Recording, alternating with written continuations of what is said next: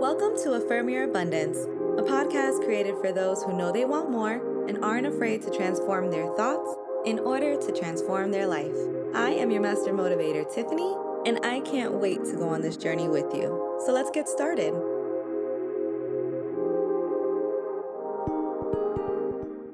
Hey, kings and queens, welcome back. If this is your first time listening, thank you for joining us. We have been focusing on goal setting, and today is one of my favorite topics because it's also one that I myself have to work on the most, and that is time blocking. So, we've gone over why and the how of goal setting, but today let's focus on implementation. What are we actually doing consistently to make our goals a reality? And that's where time blocking comes in. I believe all goals are achievable no matter how large they may be. The problem is we see big goals and allow ourselves to become overwhelmed. And that's when your ego and negativity is to come for you. You'll never be able to do that. What are you thinking? Who do you think you are? Right? And then boom, you quit before you even got started. However, if you were able to take these large goals and break it down into many different components, then you will have small goals that you're able to accomplish one by one. That will ultimately lead you to accomplishing the larger overall goal. You see where I'm going with this? So, for time blocking, all that means is planning your time. Many people do it in many ways. I find you can either take an hour and schedule your week all at once, or you can take 15 minutes every night before you go to bed to schedule the next day. The point is, you want to be intentional with your time and follow through with what you say you're going to do. The reason why this is so important is because time is precious. And if you're going to achieve this new goal of yours, you want to make sure you're maximizing every minute you have. I actually remember when I was going for directorship with Mary Kay almost a decade ago, this is how I did it. I needed 24 women to join my team, but I didn't focus on that number. I focused on my smaller goal. See, I knew that usually about one in five women would join my team if they experienced how great the products were. So then I thought, all right, if I need 24 women and one out of five women join, then 24 times 5 is 120. Then I need to introduce this product to 120 women a month. Wow, that is still a really big goal. So then I broke it down even more. I figured that with my work schedule, I can do about four skincare parties a week. So I blocked out those times specifically for the parties. And then, if I'm gonna be doing four skincare parties a week for a month, that's about 16 parties. I need at least eight women to be at each party to reach my 120 goal. But then I broke it down even further. How am I gonna get eight women to each party? I'm gonna talk to three new women a day. Boom. Now, you're probably wondering, this is great, but what does it have to do with time blocking? And the answer is everything.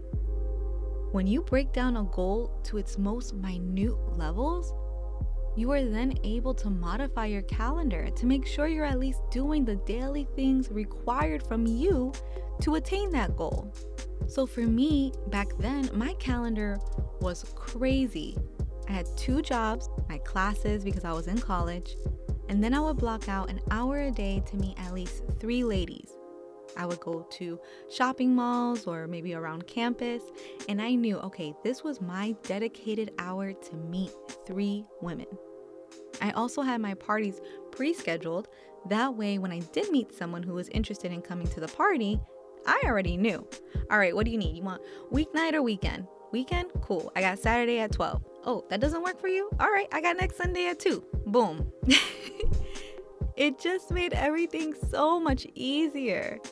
And just in case you're wondering, I did make qualifications that month, but it wasn't because I focused on 24 women. It was because I focused on meeting three women a day. So set your SMART goal and then break it all the way down. Then once you know what you need to do on a daily basis, get your planner, whether physical or digital, and literally time block your days. Be specific. Start off with the non negotiables like what time are you waking up? What time are you eating breakfast? When are you exercising or meditating? When are you working? When are you doing homework with your kids? When are you sleeping? You know?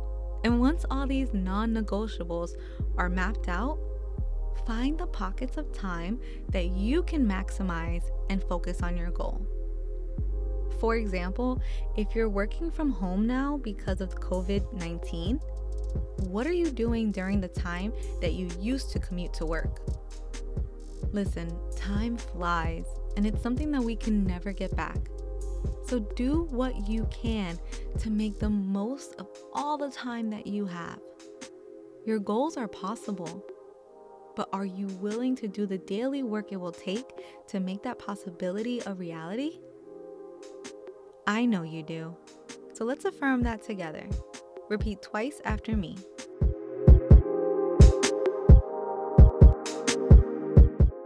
Time is always on my side. I respect it and always have enough of it.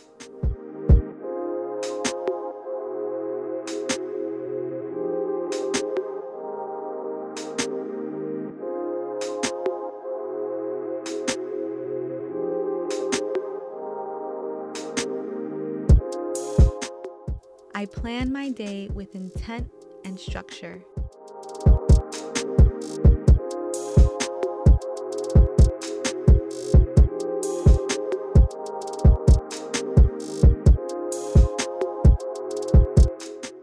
The more I manage my time, the more time I have at my disposal.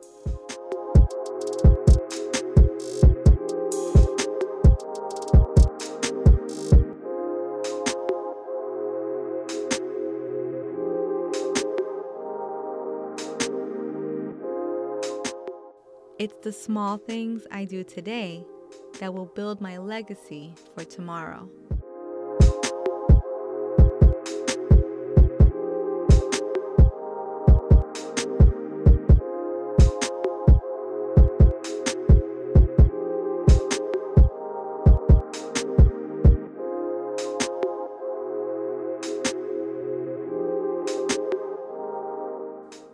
I have the same 24 hours as Jay Z and Beyonce.